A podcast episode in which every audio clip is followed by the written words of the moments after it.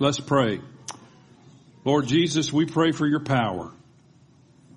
We pray for your power upon each one of us to hear this morning. We pray for your power for our hearts to be receptive to your Holy Spirit. And I pray for your power to be able to speak your words today, to be able to exercise the gift that you have put within me and to do it in such a way that not only would not dishonor you, but would bring glory to your name. And that we would all be enriched by the word of God today. And I thank you and I pray in the name of Jesus. And everybody said, Amen. Amen. Well, we have been uh, working on this series called the church, which is his body. And we're, in doing so, we're wanting to understand and grasp the idea of the body of Christ in the earth, what our mission is, how we function, why we function, and to see our role in the earth today as, as uh, the subjects of His kingdom, doing His bidding and doing His work in the earth. And uh, we we began a couple of Sundays ago. We began what basically amounts to a series within a series uh, and we started dealing with the spiritual gifts. Uh, today I've entitled leadership, the leadership gifts part one. We'll get to that in a moment, but I wanted to go back and do, do just a little bit of a review. And we defined spiritual gifts as, uh, as those things that are the impartation of the supernatural qualities of God the Father for the benefit of the body of Christ and the whole of the community. I'll read that again. Spiritual gifts are the impartation of the super, everybody say supernatural. We understand that you and I, apart from God, have no supernatural qualities. But we are indwelt by the Holy Spirit, and so we have access to the supernatural. So the gifts are the impartation of the supernatural qualities of God the Father, for the benefit of the body of Christ and the whole of the community. So God imparts these gifts to His people so that He can benefit the church and He can benefit the community. And these gifts that He imparts to each one of us are supernatural qualities that we could not attain on our own. We could not produce on our own, and yet they are His qualities. The word that you would see in the original language in the New Testament for the word gifts is a word that we have actually adopted as an English word and it's called charisma, where we get our word charismatic from. Charisma is portions of God's grace given to display His powerful presence of the Spirit. Portions of His grace that gives us His presence and His Holy Spirit in the now. Once again, we are natural human beings until we are indwelt and baptized by the Holy Spirit. And now we have access to the supernatural. We have access to the eternal by His Holy Spirit. And we, we have charisma. Everybody say, I have charisma. So you never said that in your life. I don't feel like I got charisma. Well, there's a magazine called Charisma. You could hold that in your hand no, you have charisma because each person, whether you know it or not, and whether you're functioning or not, you, each person has been gifted by God to bring something to the table in the earth. Uh, 1 Corinthians 12, 7 tells us that the gifts of the Spirit are the Holy Spirit manifesting Himself. The gifts are the Spirit manifesting himself. It's not just God doing something, it's the Holy Spirit who is God manifesting himself in our lives in that moment. That's supernatural. Now, don't forget, and you've heard me say this before, that he gives us a supernatural mission. When you talk about go into the world and make disciples of all nations, you're talking about going into darkness that is being held by our enemy and breaking the darkness off of that individual and seeing them translated or transferred into the kingdom of God or into the kingdom of His Son. That is a supernatural occurrence. I don't, anybody says I don't believe in miracles, I ask them, how did you get saved? It's a miracle that God breaks us loose from the grips of the enemy and the kingdom of darkness and moves us, translates us, transfers us into the kingdom of his son. That's a supernatural mission. For you and I, as his feet on the earth, to accomplish this mission, we must have access to God's supernatural qualities and thus the spiritual gifts are the gifts of the Spirit. When we talk about the leadership gifts, and we'll read that in a moment, this applies to the leadership gifts just as well. Or some people call the leadership gifts the fivefold ministry. We'll deal with that in a moment. But I want to make sure we understand something. A lot of times when we see or hear about fivefold ministry gifts or leadership, we get a glazed look in our eye and we have convinced ourselves that these individuals are more important than everybody else in the body of Christ because they assume a role of leadership. And the scripture is very clear that we should give honor to whom honor is due and we should give double honor to those who serve in a place of leadership. It's very clear. But that doesn't make the gift more important. It makes the gift different. We're all differently gifted. And when you see someone who functions in a leadership or a fivefold ministry gift, don't think of that person as being more spiritual than you. Think of that person as having a different gift than you. You okay with that? I have to tell you that because, you know, like the graduate said, I used to couldn't spell graduate, but today I are one. Well, I are one. And I don't want anybody thinking because I'm gifted in a certain way of leadership that that makes me more spiritual. I love, you know, and y'all have done it too. All y'all, every one of y'all have been guilty. Uh, Brother Larry, won't you pray? Why? Because they think that I'm more spiritual. Or one person said, well, you're closer to God than I am. I said, you're standing in the same room I am.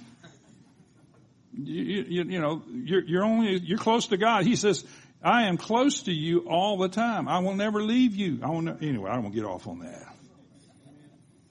Ephesians 4 verse 7. Uh, we'll begin reading sort of in the middle of something. For you OCD people, just join me in getting, getting over it. Uh, if you would stand while we read the scripture. Ephesians 4 verse 7 uh, and we'll come back, by the way, for those who are OCD, we'll come back and read the previous verses in a moment. But grace was given to each one of us according to the measure of Christ's gift. Therefore it says, when he ascended on high, he led a host of captives and he gave gifts to men. In saying he ascended, what does it mean but that he had also descended into the lower regions, the earth? He who descended is the one who also ascended far above all the heavens that he might fill all things. And he gave the apostles, the prophets, the evangelists, the shepherds or the pastors, and the teachers to equip the saints for the work of ministry, for building up the body of Christ until we all attain to the unity of the faith and of the knowledge of the Son of God to mature manhood to the measure of the stature of the fullness of Christ so that we may no longer be children tossed to and fro by the waves and carried about by every wind of doctrine, by human cunning, by craftiness in deceitful schemes. Rather, speaking the truth in love, we are to grow up in him, in every way into him who is the head into Christ from whom the whole body joined and held together by, by every joint which it is equipped, when each part is working properly, makes the body grow so that it builds itself up in love. You can be seated.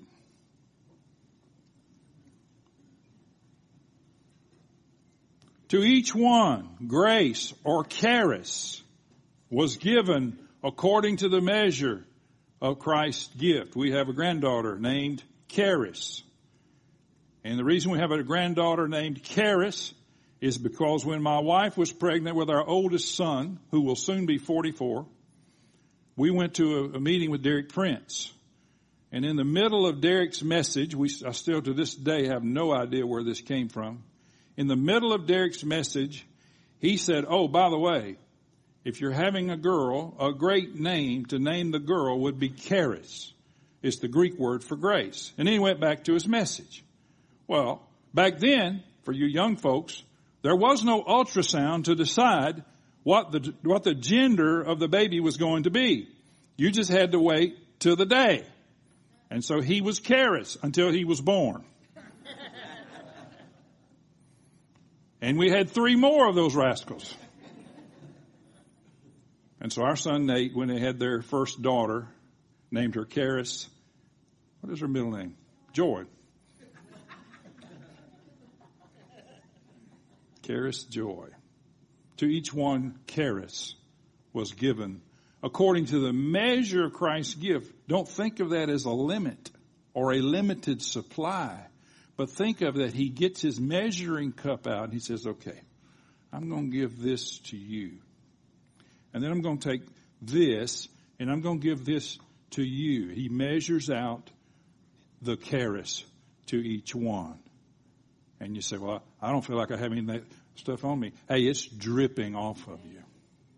You just need to identify it and operate in it. Anyway, I don't know how long it's going to take us to get through this series, but I hope you can stay with me through the whole thing because you need the whole picture. And if not, we'll sell you the CDs for $15 a piece or something like that. I don't know. Actually, we'll give them to you. Or you can get the podcast. First, I want to deal with the purpose of the leadership gifts. The purpose of these gifts. And he gives us, in the text, the apostle Paul gives us the reason why God gifts certain people for leadership gifts. Once again, different gift, not better gift. Okay, I hope we're getting that. And the very first thing he says is that we, that Christ gave these gifts for the equipping of the saints. Now I know there's no medal with your image engraved on it, but you are a saint. You may not act like a saint, but you're a saint. I don't, I'm not always saintly myself. As a matter of fact, I'm rarely saintly myself. But the scripture teaches us that you are a saint by the work of Christ. And so the leadership gifts are gifted so that we can be equipped for the work of the ministry. Brother Gerard stood here last Sunday and talked about how that the leadership gifts were, were to equip us and how the, the, the, fallacy, I think we're getting over it, but the fallacy used to be, hey, we hired the preacher to do all that, let him do it. I, am going to go over here and, and, sit on the creek bank. Let the preacher do all the, the, evangelizing. Let the preacher pray for the sick. Let the, but you folks are y'all, y'all getting it because uh, I can't even go visit somebody without somebody already been there or already there. Equipping, equipping is a is really a recovered wholeness. A recovered, and the truth is, listen, saints, the word in the in the original text the word there for equipping has to do with setting a bone during surgery. Think about it. The leadership gifts are gifted through the Holy Spirit to do a work that is equivalent of setting a bone during surgery, making things aright. And so this great quote that I've got from the Spirit Filled Life Bible, some of you have them. The Spirit Filled Life Bible said, the great physician is now making all the necessary adjustments so the church will not be out of joint. Making all the necessary adjustments. And one of the ways that Christ is doing that is through his leadership gifts as they exercise that gift. He, sa- he also says that they're for the building up of the church. And that's a little more than just edifying. Edifying strengthens us and helps us, but it's really, the, the, the word there is a term of architecture. It's actually a word to do with building a structure. And the tense of the verb tells us that it's a process. So we're, we're, what we're seeing is the building up is the building of a structure and the process of doing that. And so the gift that comes through, the message and the training that comes through the leadership gifts helps us to set the bone in place, but also helps us to, con- to allow God to continue to build that structure. And we do know that that structure is not mortar and stone, but it's organic. It's His church. It's a process. And then He says that we would all come into the unity of the faith. Can I tell you that one of the reasons, one of the goals, one of the, the missions of anyone bearing a leadership gift is to see God's people come into unity of the faith. The scriptures, the verses we did not read earlier say there is one body and one spirit. Do I have, yeah, there we go. There's one body and one spirit, just as you were called to the one hope that belongs to your call. Do you see a common word there? One, yeah.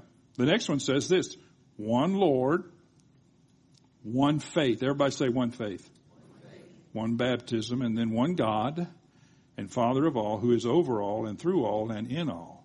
One faith. Now we might see things from a different perspective. Last Thursday we had almost around 20 of the pastors back here in the fellowship hall of the Everyone's Wilson group. And, and they asked me to pray. And the first thing that came to my mind was that we had all of these folks standing here, Methodist, Baptist, missionary Baptist, whatever we are, and several other, you know, variables. And it occurred to me that we are all standing in this room with different perspectives and different viewpoints about the scripture and different emphasis but we all gravitate around one thing, and that one thing is one person, and that is Jesus Christ. And we had unity of the faith. We didn't have unity of doctrine. Uh, that doesn't matter. What matters is that we have unity of the faith. And I want to tell you that the church will not have unity of the faith without the exercising of the gift that's in the leadership gifts. I didn't say that. I, uh, it's right there in the black and white. He also says that we would come into a knowledge of the Son of God, and that is more than just having a uh, information or even acknowledging this God. It's actually an intensified pursuit with an intent to know. Those of you uh, uh, hairy-legged young men, there was a day when you were intensifyingly pursuing someone. And if you, you got, you caught her, you proposed, hopefully she said yes, excuse me, and you really wanted to know who she was. And this is the, this is the word that Paul's using for our coming into a knowledge. He goes on to say, that we as God's people would no longer be susceptible to every wind of doctrine, every little thing that comes blowing through. Um, how many of you know there are things floating around the church today that are not necessarily biblical? Now, I'm not about to say that the whole church is, is gone down. I'm not, I'm saying that there are things and there are certain places and certain corners when people are taking the Word of God and either closing it or altering it or adjusting it to their own whims. And, um, and we hopefully embrace the truth of the scripture. And that the last thing was that he, we would speak the truth in love. Speak the truth in love. This, uh, I have a friend, pastor friend, minister friend, who sends me jokes um, not all of them can I share here, uh, especially since we're being recorded. But he sent me one the other day. It was funny but true. It said, uh, you might have seen it. It was uh, on Babylon Bee. It says, evangelical mistaken for Mormon after treating everyone with kindness and respect.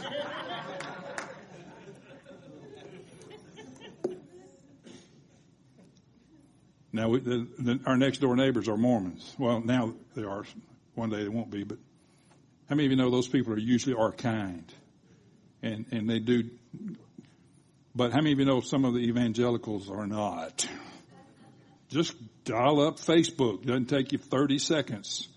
We have to be able to speak the truth, the uncompromised truth, but in the love of God without being confrontational and caustic and abrasive and without having our feelings hurt and list goes on and on and on. And one of the ways the scripture teaches us that we get there is through the ministry of the leadership gifts. So, we're going to deal for, we're only going to deal with two today, so don't get nervous. We're going to deal with two of the, and I've named this the five or four leadership gifts. And I'll deal with it maybe. Anyway, some, we're not even going to deal with the pastor and, and teacher gifts today, but some believe, and I'm not, I'll deal with it more then, I'm not opposed to the idea that maybe that those are the same gift. As a matter of fact, your ESV, those of you that are holding an ESV, your marginal note says shepherd hyphen teacher there. But we'll come back to that, and that's why I put five or four. I don't get bent out of shape either way. There's a gift of the apostle. So I thought that was gone. Well, I hope by the time I'm done, you'll understand something about that. Uh, the apostle is simply, or an apostle is simply a word that means one sent forth. That's the word we get out of the original. It's really a delegate or a representative to the person who sent him into the mission. Uh, C. Peter Wagner gives us a definition. I'm going to add a little bit to the end of it, but his definition of an, of an apostle was an apostle is a, is a Christian leader gifted, taught, commissioned, and sent by God with the authority to establish the foundational government of the church within an assigned sphere of ministry by hearing what the Spirit is saying to the churches and by setting things in order accordingly for the growth and maturity of the church. And what I'll add is making sure that all of that fits into the context of the Word of God, the Scriptures. But to say there are no apostles today is missing something. And to say that, that there was only 12 apostles is missing a point. And I'm going to give you just a list here. I cannot comment on this, but beyond the 12, beyond the 12 disciples, the 12 apostles who followed Jesus around, we have one called Paul, the apostle Paul. We have James, the Lord's brother. We have Barnabas, who was an apostle. We have Andronicus and Junius, who were apostles. Apollos, Silvanus, and Timothy were all referred to as apostles. Epaphroditus. Uh, the word there in Philippians 2 says messenger, but the Greek word is the same as apostle. And then in 2 Corinthians 8:23 we have some unknown brethren who are labeled as apostles. So we cannot say that apostles were limited to the original 12. Don't leave me until I finish today because I'm going to come back to that. But we, we cannot say there were only 12. You start adding those up, you've got a large number and that's not all of them. Uh, I will say this, all five of the leadership gifts are, we, are, we see them in the Lord Jesus. All five. Jesus is our apostle. As a matter of fact, Hebrews says, consider Jesus the apostle and high priest of our confession. And he is an apostle because Jesus was sent forth by his Father. He was, he was sent forth from heaven to earth to assume his position as one of, one of us, to become like one of us, to become a human being, to lay aside his privileges. He, he did not, when he was on earth, he did not lay aside his deity. He laid aside his privileges. There's, some versions say he emptied himself. And he came to earth, and the Bible is very clear that while he was on earth, he functioned by the power of the Holy Spirit. He functioned with the gifts of the Spirit. All the gifts that we'll talk about, we will see them in Jesus if we'll just look.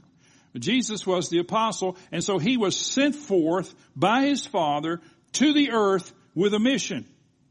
So therefore, he fits the description of an apostle. And once he was here, he sent out his disciples into a mission. You can find that in Matthew 10 and Luke 10.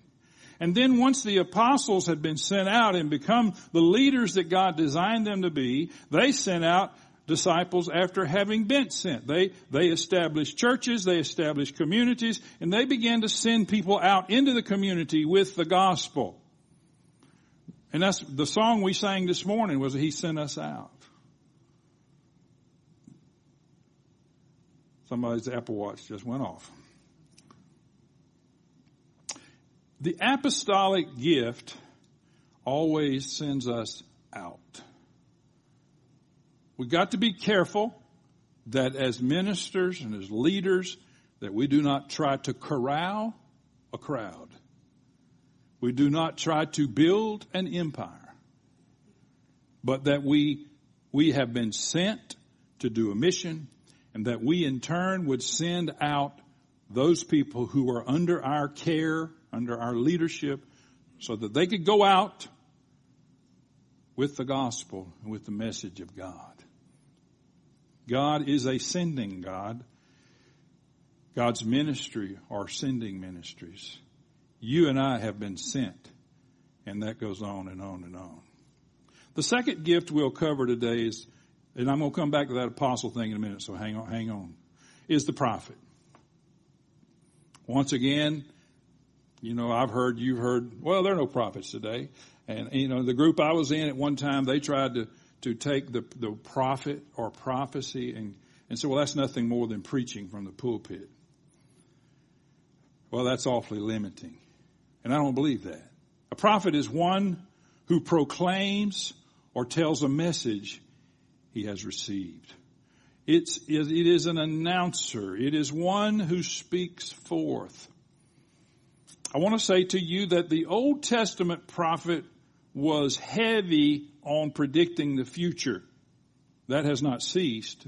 But, the, but it was more predicting the future than, than most anything else.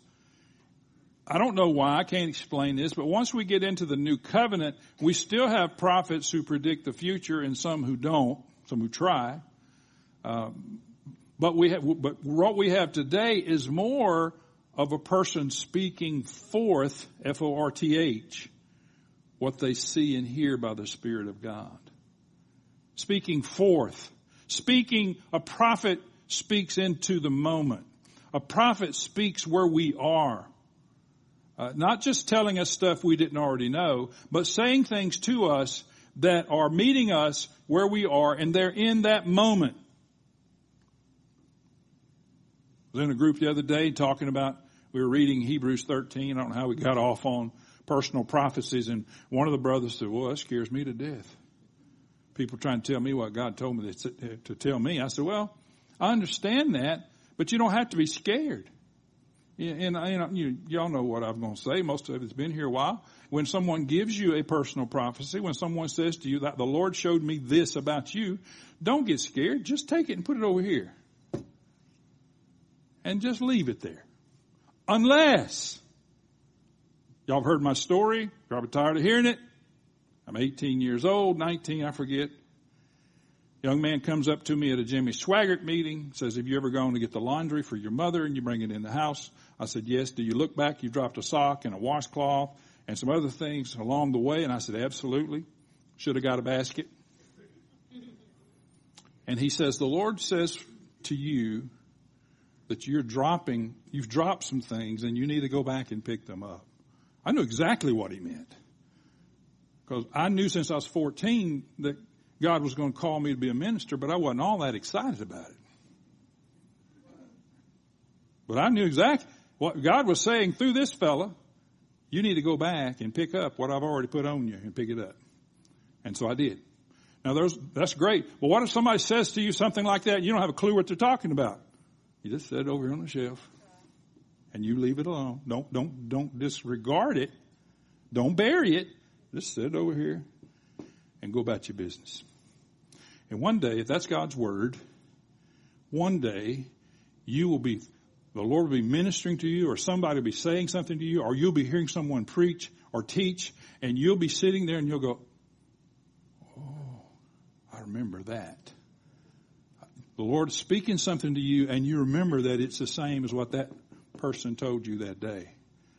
And there are, there, are, there uh, uh obviously there's the other side of that that whatever you put over here on the shelf will rot because it wasn't God.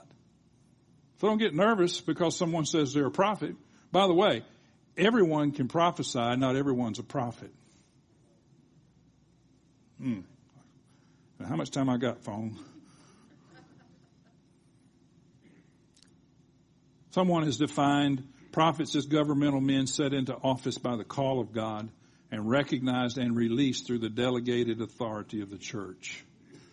Jack Hayford says this about the prophetic, he said the prophetic ministry should have a base of accountability where the person's ministry is nourished, prayed for, and sent forth with accountability. And the reason is, is it's, is that we have had a plethora of people who, buy themselves a title that says, I'm a prophet, and they hang it around their neck, and they go out and start doing things and saying things and going places, and they have no accountability whatsoever. When someone wants to come here and minister at Abundant Life Church, I have uh, one main question for those folks is, who are you accountable to?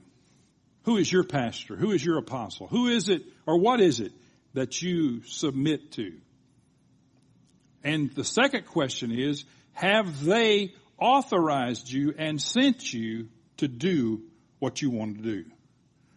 Well, a lot of times I don't get past the first question. You know, we get all kind of faxes and emails and all letters. Man, I had one guy from England just bombarded us constantly, just almost insisting with anger that I should let him come here and preach. And I don't know that guy from, I, I probably know Adam's house cat better than I know him. And the same thing happened. I got a, a letter not long ago from a group in, somewhere in England, a very, a legitimate group of folks, but they wrote me this letter saying, we want you to come speak at our conference in such and such time and such and such day. And this, you know, we'll pay for your flight. We'll do all this other stuff. I looked them up. They were a legitimate group. They were having a conference. But I wrote the, the guy back and I said, sir, I don't know you and you certainly don't know me. So I think it would be better if we just let that go. I, would have to respectfully decline your invitation. And I hadn't got any room, I hadn't got any time for someone who tells me they're a prophet, but they don't have anybody to be accountable to. Jesus was a prophet. Matter of fact, here's one of the problems we have is that certain groups of people want to refer to Jesus as only a prophet. Acts 3:22 Moses said the Lord God will raise up for you a prophet like me from your brothers and you shall listen to him in whatever he tells you. That's because Jesus Christ represented while he's on the earth, he represented God the Father to man. Philip said, we want to see the Father. We want to show us the Father. And Jesus said, if you have seen me, you've seen the Father. He represented the Father to us. That's prophetic. That's prophetic. When we as a community, and I'll get to that in a moment, but when we as a community speak however we speak to the community, we are being prophetic. A prophetic community is a corporate people who see the purpose of the church and who have a passion for God and His presence. We see the purpose of the church that we are to represent God to the, to the society around us. We are to represent God to the community in which we live and minister, to the place in which we have a sphere of responsibility. And in that sphere, we have an anointing from the throne to issue prophetic utterings. And I don't mean standing up and saying, thus saith the Lord. I'm saying that we present to the community, this is who God is.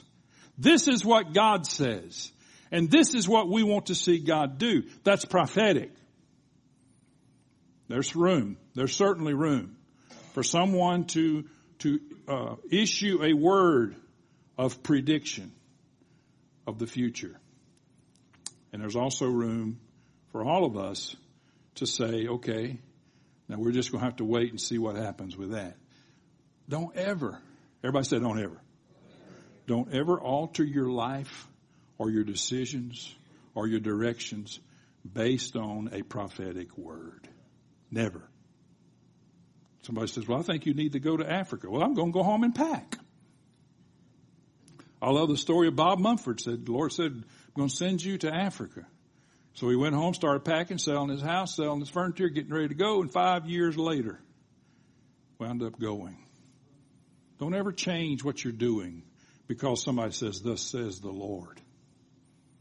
But also, as I said earlier, don't totally disregard that either. Put it over there and leave it alone. Each local church is designed to be a prophetic community. We are designed to present Christ to those around us, both through word and deed. We're presenting Christ. The prophetic gift, I'm just going to say two things. The prophetic gift teaches us that we represent Jesus to our world. We represent Jesus to the world. That's prophetic. Every one of us have a prophetic uh, bent towards that, and it also calls us to stay connected to the pipeline. The prophetic gift is intended to cause us to want to stay connected to the pipeline of His Holy Spirit and His Word. We want to hear what He has to say. We want what He says to fit into the context of the scriptures, but we want to hear what he has to say.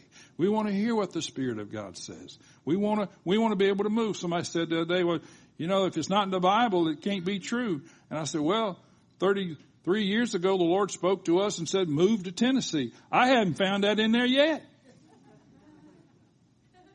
I mean, there's a word in there about Dothan, so we could have moved to Dothan, Alabama.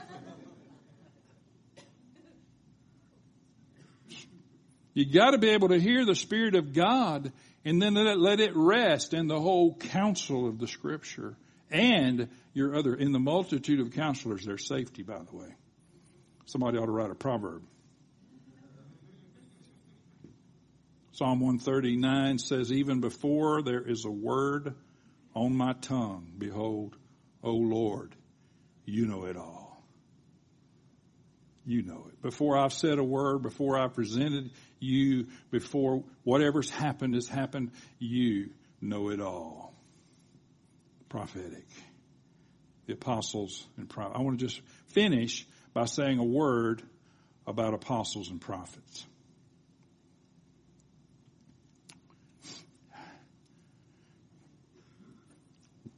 When we talk about apostles and prophets and modern day apostles and prophets, we must make a distinction between current apostles who I think, I mean, there is a legitimacy for current apostles. Not everyone wearing the tag around their neck is an apostle any more than everyone wearing a pastor tag around their neck is a pastor. But there must be a distinction between those who are current apostles and those who were the foundation of the church. There is a distinction to be made between the original 12 disciples and the, and, and the apostles and what we have today as apostles. The apostles who are working today and sending people out and establishing spiritual communities are not, the church is not being built on them. It's already been built on the foundation of the apostles and the prophets. Ephesians 2, 19. So then you are no longer strangers and aliens but you are fellow citizens with the saints and are of God's household, having been built, so everybody say been.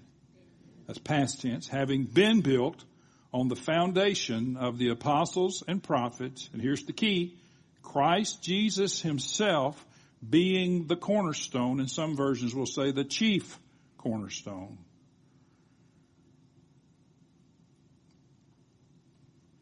we must be able to give the, the correct and the proper honor to those apostles that Jesus personally chose and that he left behind who established the church.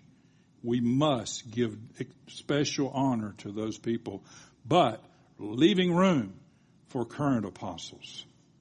Revelation says this, 2114, and the wall of the city had 12 foundations. Interesting that it would say 12 and on them were the twelve names of the twelve apostles of the Lamb.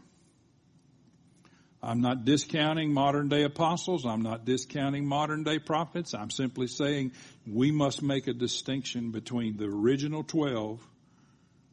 It says 12, not 13 or 113. We must make that distinction and, and, and leave room of honor for those that God used as the foundation for the church, the apostles and the prophets, keeping in mind that Jesus is the chief cornerstone of the church. Are you okay with that? I hope so because I ain't got anything else for you. Let me pray. Then we got one more thing we need to do before we finish. Lord Jesus, we're so grateful for the Word of God that teaches us. We're so grateful that you saw fit to anoint these authors to write down under the, under the inspiration and the anointing of your Holy Spirit, to write these words down. But not only that you would just give us words, but that now as we read these words, the same Holy Spirit that inspired these authors now illuminates these words to us. And I pray today that we would have a grasp, or maybe a new grasp, of your leadership gifts that you've placed in the body. We recognize they're not the only gifts, and they're definitely not the most important gifts.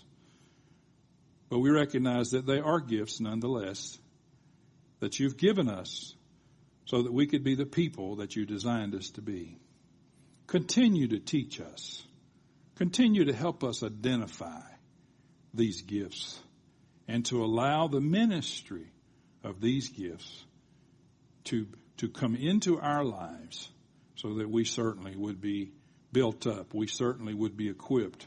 We certainly would walk in the unity of the faith and so forth. Thank you, Lord God, for the work that you're doing. And I pray in your name. Everybody said, Amen.